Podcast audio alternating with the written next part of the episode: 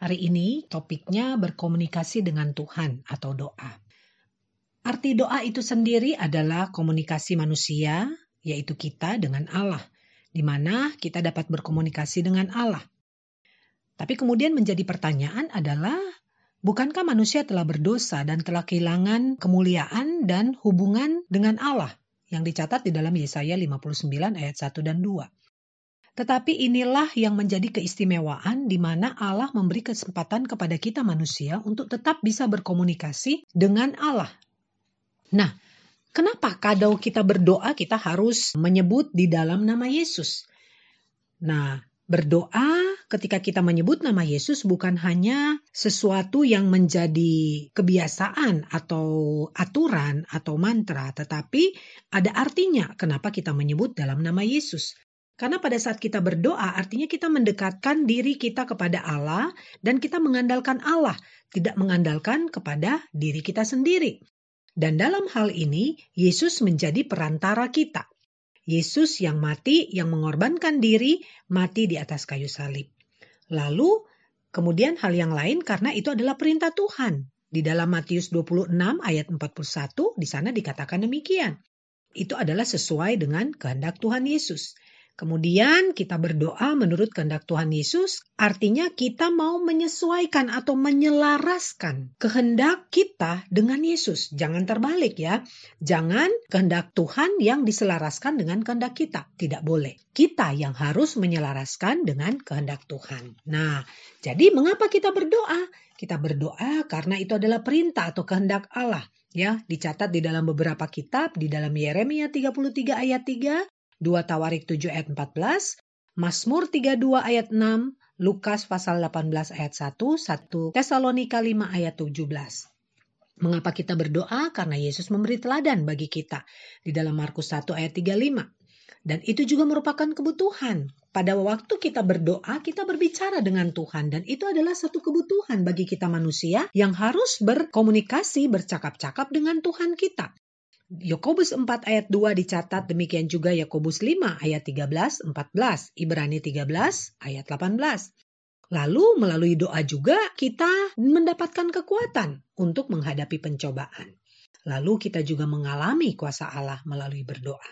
Yang di dalam Injil Markus 9 ayat 29, Kisah Para Rasul 4 ayat 31, dan Kisah Para Rasul 16 ayat 25, Efesus 3 ayat 20. Nah, selanjutnya kita akan melihat ada unsur-unsur doa. Ada berapa unsur doa? Nah, kalau kita lihat unsur doa itu ada empat. Unsur yang pertama adalah penyembahan atau adoration. Mungkin kita melalui puji-pujian, kita menyembah Allah kita. Ada empat alasan. Pertama, karena penyembahan untuk mempersiapkan kita masuk ke dalam suasana doa yang seharusnya. Penyembahan mengingatkan kita juga tentang kepada siapa kita berdoa.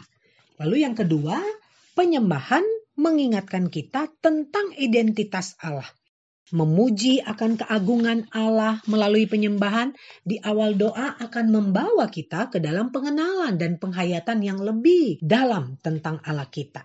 Lalu yang ketiga, penyembahan memurnikan kehidupan iman kita.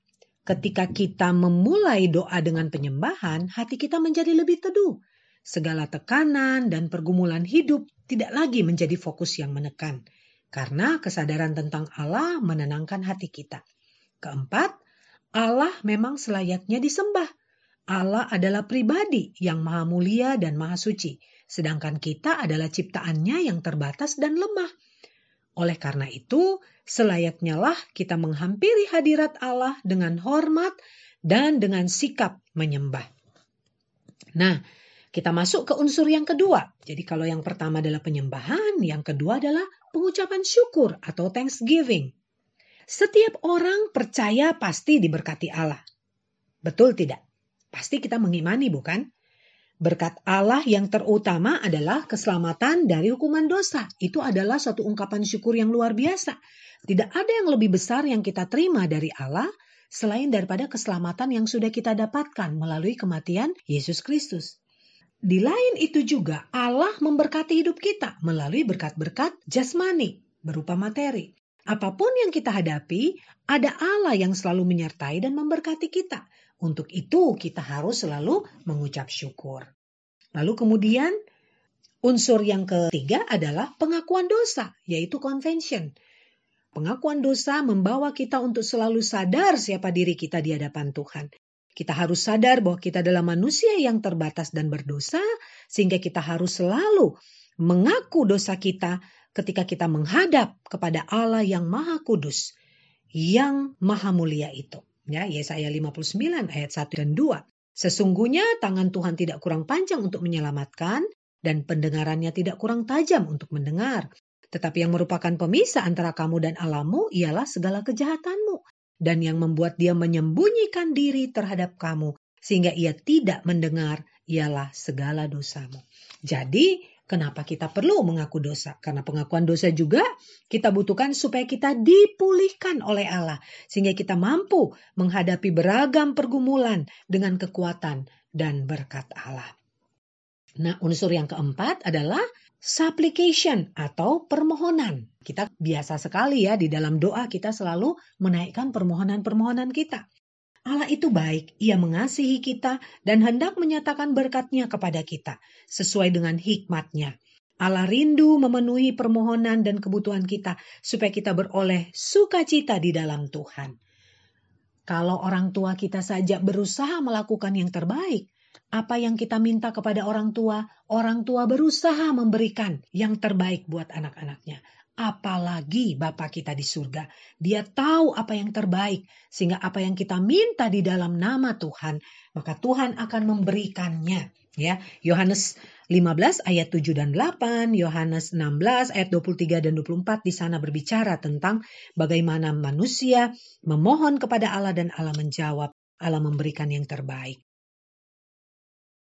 Kemudian kita juga bisa melihat dari unsur-unsur ini penyembahan, pengucapan syukur, pengakuan dosa, kemudian permohonan kepada Allah. Tetapi ada unsur yang lain, yaitu apa? Cara dan sikap kita berdoa. Ternyata di dalam cara sikap kita berdoa ada beberapa hal yang perlu kita perhatikan, yaitu apa? Sikap tubuh dalam berdoa. Memang di dalam Alkitab tidak mencatat satu bentuk atau satu cara sikap berdoa yang seharusnya. Apakah dengan duduk, berdiri, berlutut, bersimpuh, atau apa pun itu. Tidak dicatat bagaimana yang paling tepat.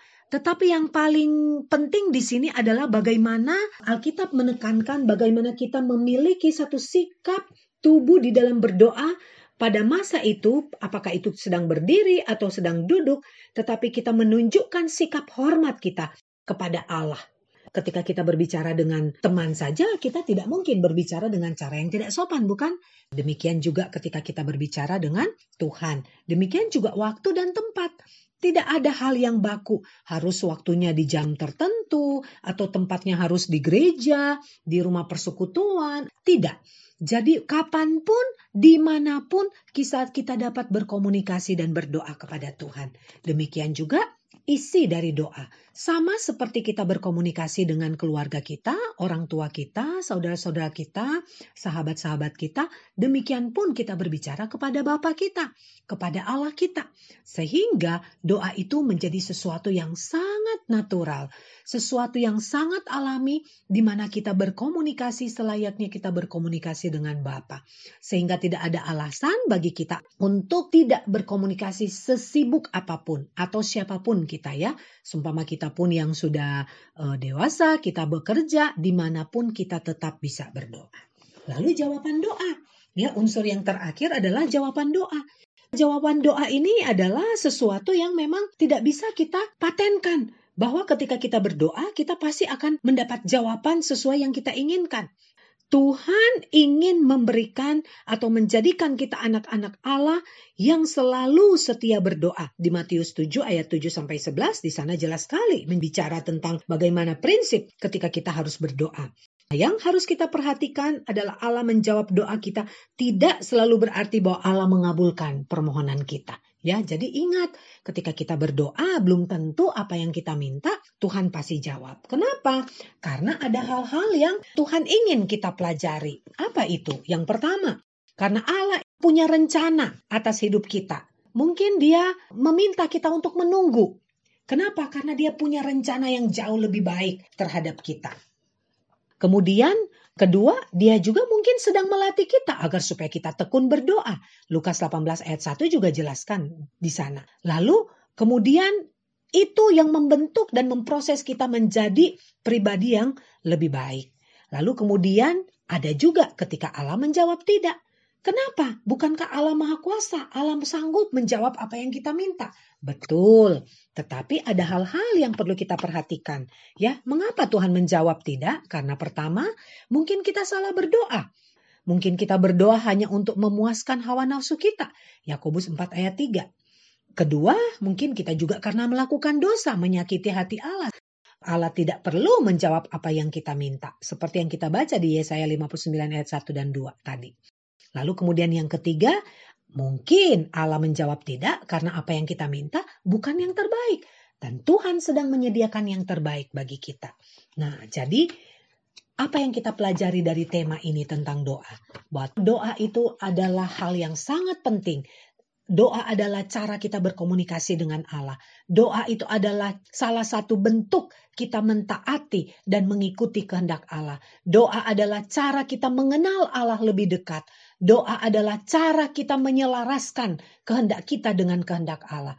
Doa adalah bagaimana kita semakin hari semakin diubahkan menjadi serupa dengan Kristus.